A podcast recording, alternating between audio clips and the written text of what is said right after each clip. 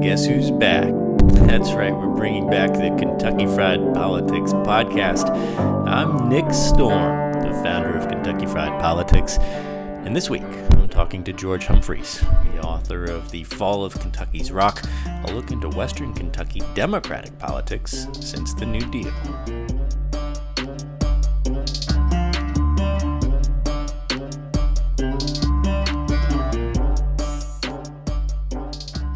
So, George, uh, thanks so much for uh, for joining me today. Well, I appreciate it, Nick. Uh, it's nice to be on your program. So, uh, that you know, you've, you've, written this book, uh, "Fall of Kentucky's Rock." What uh, what made you want to peel back the layers of Kentucky history and, and get into sort of New Deal up to around the '90s of Democratic politics in Kentucky? Well, I guess I saw this project. I was still living in Oklahoma. I'm from Fulton, which is as far west and south in Kentucky as you can go. Uh, but I, I, I, you know, after I mean, I was born there, but my parents left uh, when I was one. I grew up in Detroit and uh, came back to Kentucky uh, for college, and then went on to spend about 25 years working in the Oklahoma legislature. Um, but uh, anyway, my wife and I had decided that we wanted to return to uh, Kentucky, and uh, she's from Muhlenberg County, so I, you know, we had decided that uh, we would move back here, and uh, I was looking to move um, around 2000, and I'd written uh, a number of things on Oklahoma politics. I was research director there for over 20 years so I was, you know, in a position to do some writing on the side. And uh, I thought I would like to continue to do, you know, another book or, you know, some research when I came back to Kentucky. And so I was looking around and, you know, studying things. And I determined um, that it was very strange. One, that uh, almost nothing had been written on Western Kentucky. Mm-hmm. And two, that there was there were so many governors and important politicians uh, from the region in the 20th century and putting the two and two together. Uh, and i remember having the you know long discussions or just you know not long perhaps but emails with al cross before we moved back in 2004 uh, to talk a little bit about this project um, I didn't realize how long it was going to take, what would be involved, but by, by 2012, I decided that uh, Western Kentucky really deserved, uh, you know, uh, a, a, a, more comprehensive treatment. Uh, there are a lot of books on Appalachia, Eastern Kentucky, uh, books on the uh, Golden Triangle, and I felt like Western Kentucky definitely needed needed a, to be looked at. And Western Kentucky is very important in, to the state's politics, but people just don't know much about it. So it really is, and the the book is well researched, well written. I uh, love the the snippets of history in there. Uh, you go into detail on uh, seven uh, governors that uh, that have come from uh, from the western portion of the state, and really detail. you know, really is the Democratic machine for, for such a long time in, in West Kentucky. Why do you think that so many prominent governors have, have come from that portion of the state? Well, part of it has to be the you know the nature of Western Kentucky politics. It was popularly called the uh, uh, democracy of Kentucky uh, uh of Kentucky, right? The, right? the, Gibraltar, if you will. Right. And so for for decades, uh, you know, for the better part of the 20th century, um, uh, Western Kentucky supplied the bulk of the majorities that helped elect Democratic governors uh, so, you know, that had to be part of it. Mm-hmm. And, uh, uh, and uh, I, I, think that Western Kentucky politicians uh, did a pretty good job of using that clout to elect uh, leaders to to the Congress and you know elect governors and elect you know see that their that their uh, you know their colleagues were held high office in the Kentucky General Assembly. So I suppose uh, we should define what Western Kentucky means to you. Oh, to me, well, that's easy. Okay, uh, there are a lot of different uh, descriptions of what Western Kentucky is, and I go into uh, a number of those. Uh, I'll have to tell you I had a lot of fun. In fact, I was uh, did a did a, a, a, a, podcast with Bill Goodman the other day. He's from Barren County. Yeah. And uh, uh, of course, I said, well, now Barren County, you know, that's not Western Kentucky in my my estimation, but Warren County, Bowling Green. you know, I had a lot of pushback, particularly from Al Cross, uh, who felt like um, like Bowling Green, Warren County was not is not Western Kentucky. It's South Central, and uh, of course, you know, he challenged me. I remember to look at the uh, look at the phone books and you know count the listings for Western Kentucky business, whatever, and then those for South Central. Well, they were basically tied. And I said, well, the tiebreaker is the name of the university. change the name of Western Kentucky University, and I'll take uh, I'll take Warren County out of what I consider Western Kentucky. Anyway, I come down and, and uh, draw the line from the eastern uh, county lines of Hancock, uh, Ohio, Butler, uh, Warren, and Simpson County, and everything everything uh, west of that is Western Kentucky. Now, I know you've covered General Assembly politics for quite some time, and uh, you may know something about the Western Kentucky uh, Legislative Caucus. It includes everything uh, west of I 65. Right. Well, that takes you right into Elizabethtown. And I said, I just don't see much in common between uh, folks in Elizabethtown and those in Wickliffe or, you know, Paducah. So, right, right. And, you know, almost sometimes when I'm writing and I think about it, I think of Bowling Green being in Western Kentucky, as you said, Western Kentucky University is there, but I try and use the modifier West Kentucky to talk about anything near the, the purchase area, everything yeah, else. Yeah, or far, far Western Kentucky. Right. Yeah, yeah. I got some some feedback that that I should include the purchase in Western Kentucky. I said, whoa. I'm sorry, I can say far Western Kentucky or uh, the Jackson Purchase, but I just can't there's no way I cannot include, you know, the community colleges there is Western Kentucky Community and Technical College. And I mean, I'm from there. I always figured, you know, figured that I was from Western Kentucky. So there you go. well, you know, I think for a lot of the, the listeners that, that are going to hear this, they're going to want to know about, you know, more the politics of the, the region sure. and and you know, looking at the at the state now, it's safe, it's safe to say we're in a Republican state. And you know, I think the shift from a you know the Democratic stronghold of West Kentucky to the now Republican stronghold. Yeah. How how do we get there?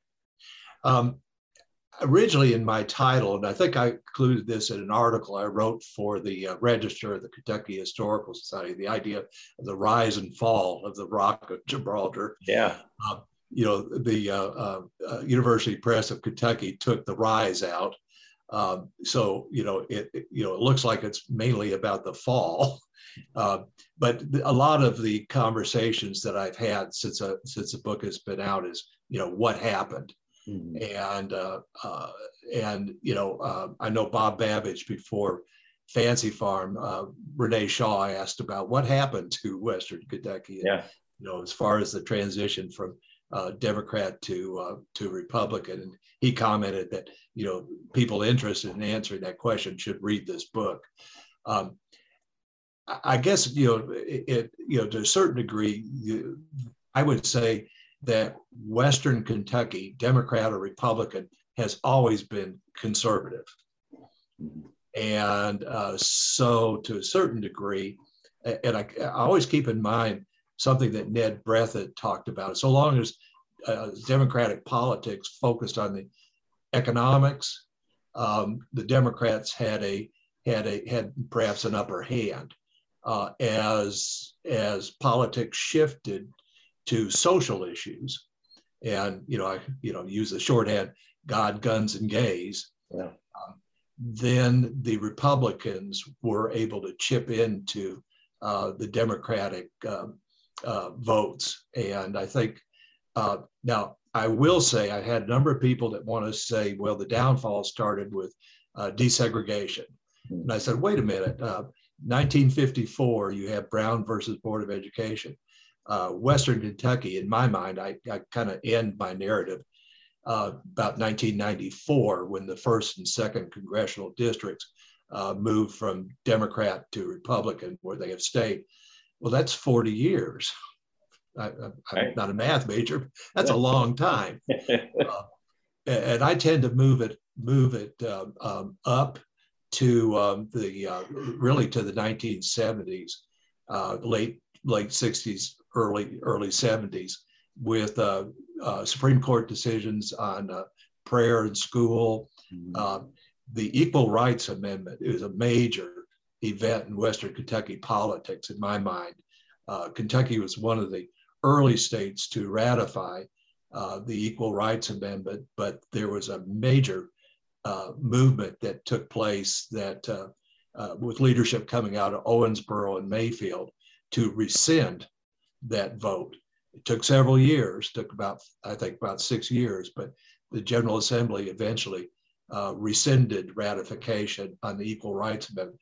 Well, that energized a lot of people, and they went in, you know, uh, continued on to be involved in the abortion uh, movement and uh, you know Second Amendment issues, you know a host of other things related to uh, religion, and of course then in more recent years, uh, gay rights. Mm-hmm. Yeah, I think you've talked about it before. I mean, you've got uh, in 1992. Uh, President Clinton coming yes. through the western portion of the state you know, just before the election and, and making On sure. The eve of the election. Right. He appeared and you know made a campaign stop on the eve of the election uh, in Paducah. Right, yeah. right. So you know it, it, sort of feeds in then you know, ninety two, then a couple years later, ninety four. Uh, you know, is sort of your your marker for sort of the end of uh, of, of Democrat Democratic control really in the, in the region. I yeah, uh, I, I, think Mitch McConnell de- deserves a lot of credit for that. Uh, you know, he was the mastermind uh, the sort of Wizard of Oz behind the scenes, uh, behind behind the scene that uh, you know kind of uh, pulled the strings that allowed um, uh, in the second congressional district where uh, longtime House Uh, House uh, Democrat uh, William Natcher had recently died, and in the runoff or the special election for that seat, McConnell nationalized the the congressional race, and, and the Republican won that. Mm-hmm. And uh, then they did the same thing. So you know, same same playbook, I guess, was used in the first congressional district. And you know, since that time, both seats have been solidly in the you know Republican. Mm-hmm. And you do have some congressional redistricting during that that time as well. Yes, yeah. I think, uh, and, and I I think it was a, a, in my mind, it was a mistake for Democrats not to have put Daviess County in the after the 1990 census in the first congressional district. I know in Owensboro, uh, use, they hope to use Natcher's clout uh, to get a bridge, uh, and they got the bridge. Yeah. but Natcher died soon soon after that, and um, you know the Democrats you know, paid paid a heavy price, I think, uh, uh, by having moving Western Kentucky instead of north into Owensboro, mm-hmm. uh, which would have been a little, you know, would have been more evenly evenly divided. I would say at that point they went uh, down along the Tennessee River, deep, deep and deeper into Republican strongholds. Mm. And it's interesting that you you know you bring up that McConnell connection, and a lot of people give McConnell a lot of credit. Now, you know, there's a, a movement, as you indicated, up and through the 70s, where you sort of have, and I think the factionalization that you talk about, starting with the Chandler and Ruby Laffoon, uh, yeah. you know, going all the all the way back, but uh, you know, you do have, you know, this this shift around the 70s, and McConnell comes in what in 80, 85, uh, and you know and starts starts to amass power and can probably see some of these these pieces shifting. Yeah, uh, one of the interesting things that uh, that uh, along the way, dealing with Mitch McConnell is how much how much uh, um, uh, credit do you give him for what happened in Western Kentucky? I had an interesting conversation. I, am not sure I can give you the you know the definitive answer there, but I had a conversation with Larry Forgy, uh, who was Republican from uh, from down in, in uh, Lewisburg, just south of where I live, and um, you know, of course, he was he ran uh, ran for governor, you know, came close to winning in 1992, but uh, Forgy uh, was the campaign chair, Kentucky campaign chair for Ronald Reagan, hmm. and he gives Reagan, you know, the credit. So I don't, I, you know, I, I think Reagan deserves a certain amount of credit, you know, for helping to turn, uh, you know, uh, to to um, putting energy into the Kentucky Republican Party.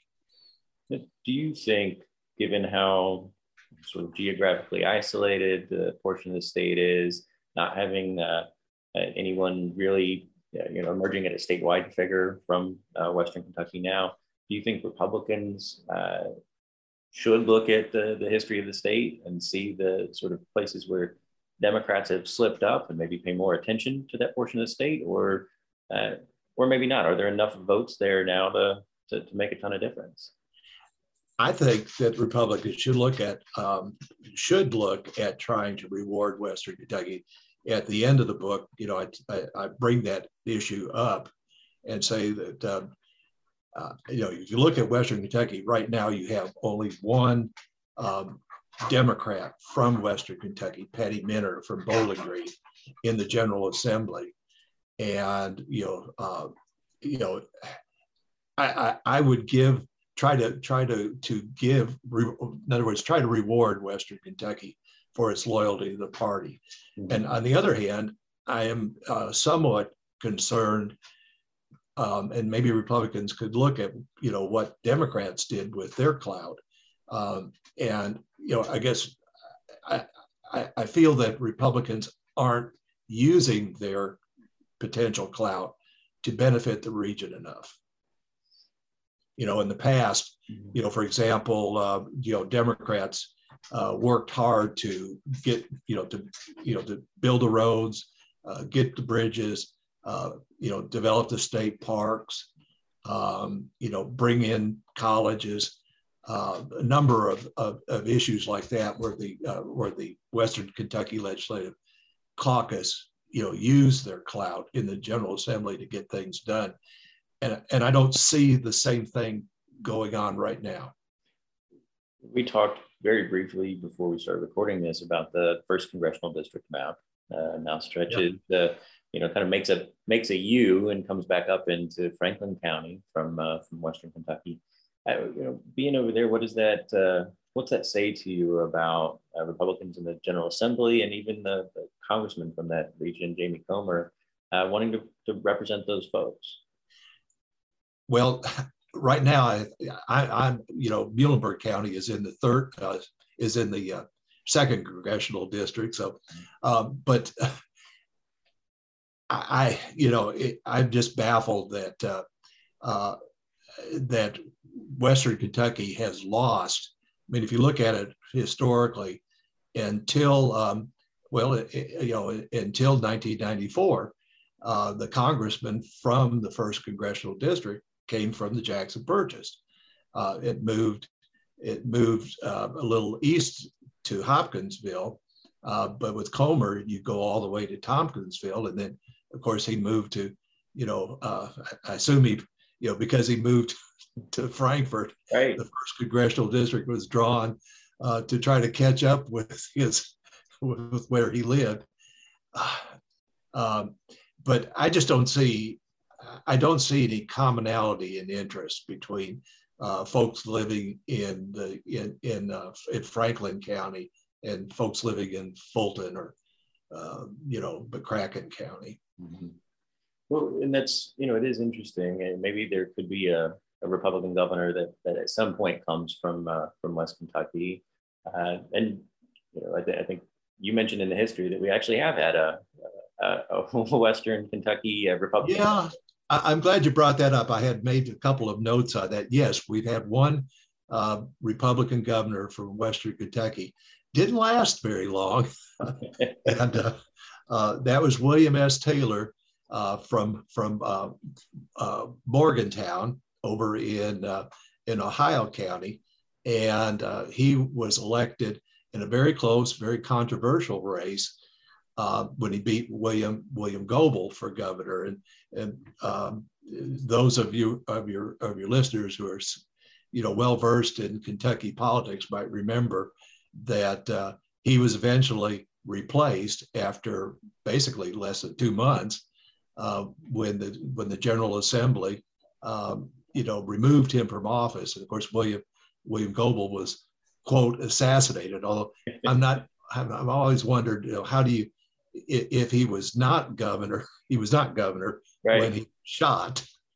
so, but anyway, uh, we popularly call it the only state that ever had a governor assassinated. Right. Uh, now, I, I, also mentioned that Larry Forgy came very, very close to beating uh, uh, uh, uh Governor Patton in 1992. So that was a that, that was a close, hard fought race, and you know of I kind of you know you know in my interview with Forgy, he felt like he could have won had he gotten more support from certain powerful um, Republican uh, politicians. Oh, that's interesting. That's yeah, it. he. But, he name? Uh, yeah, uh, Mitch McConnell. You yeah. know, and uh, uh, I remember during the interview, and I, you know, it, it's it's it's at the Louie B. Nunn uh, Oral History Center, and I I said, you know, Mr. Forgy, this is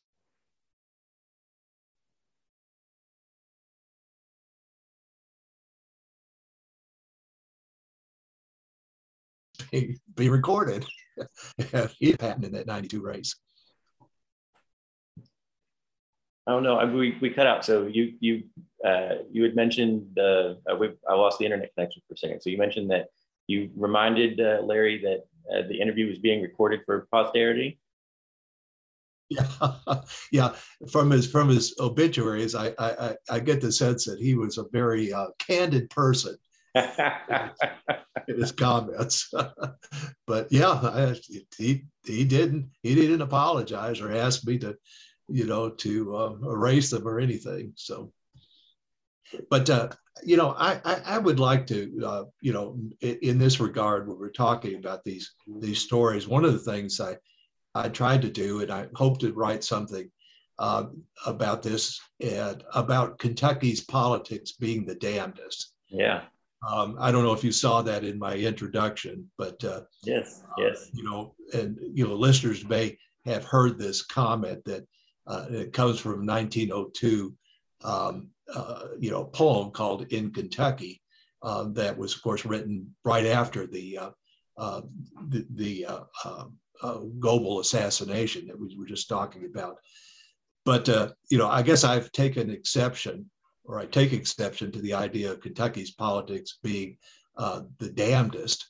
Um, as I mentioned before, I you know have written several things on Oklahoma politics, mm-hmm. but we never had anybody assassinated. But in the first 50 years of Oklahoma's history, uh, we removed uh, two governors by impeachment.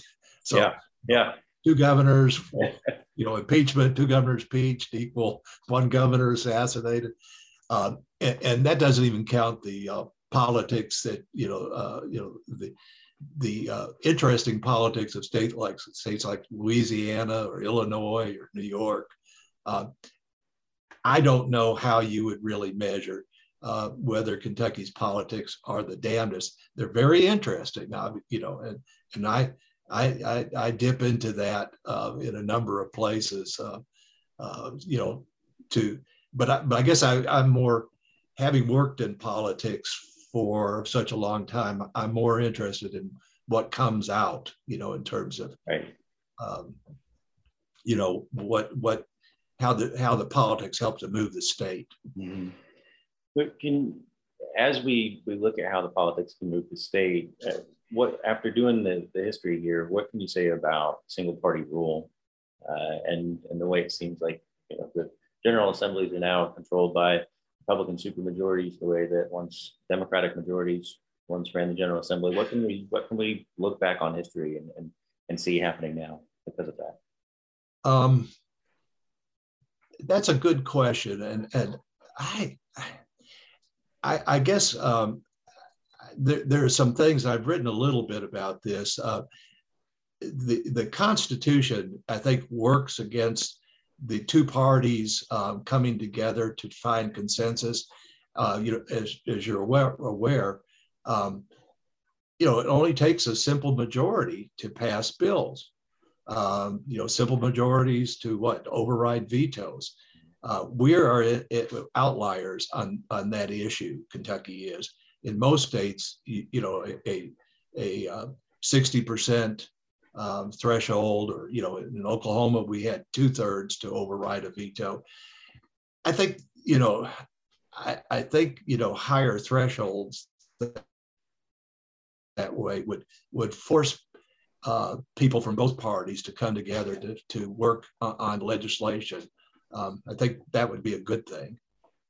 Yeah, well, of course, good luck getting the politicians to rein themselves in and, and pass a law like that or put it on. Yeah, well, exactly right. You know, uh, you know, a lot of states, of course, have initiative and referendum. We had that out in Oklahoma. A lot, a lot of the western states, uh, you know, came in with the initiative and referendum, and you know, many with recall.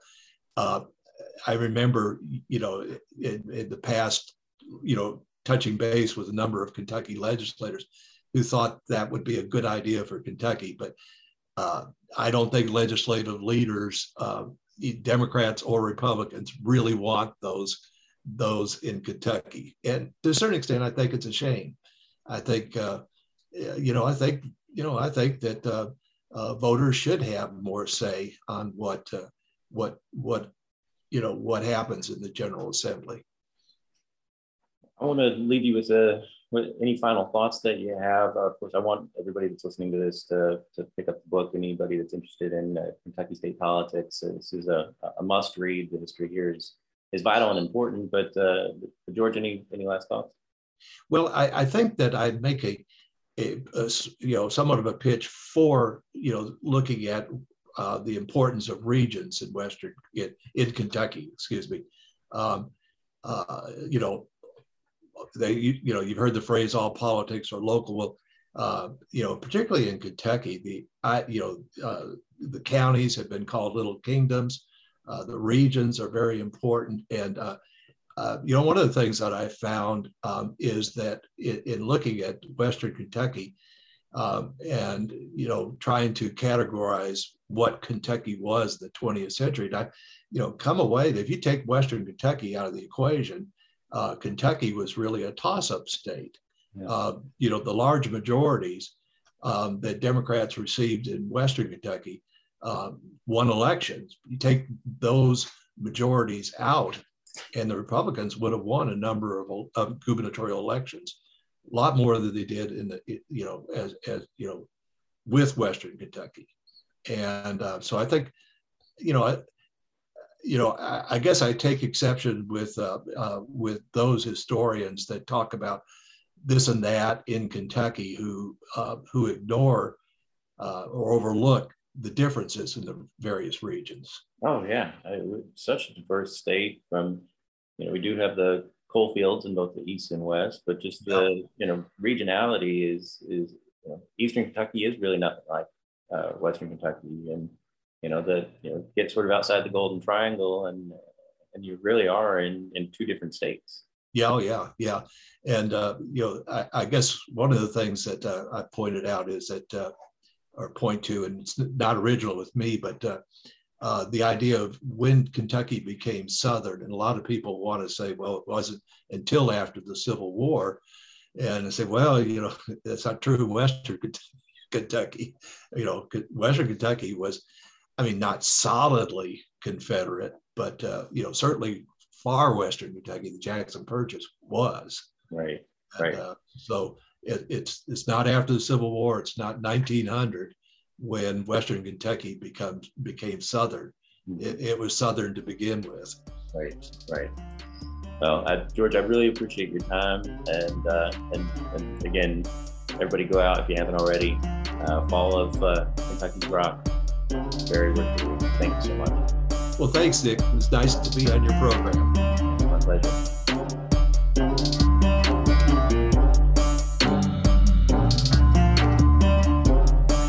Thanks for listening. Make sure you're following all the Frankfort gossip and news on KentuckyFried.com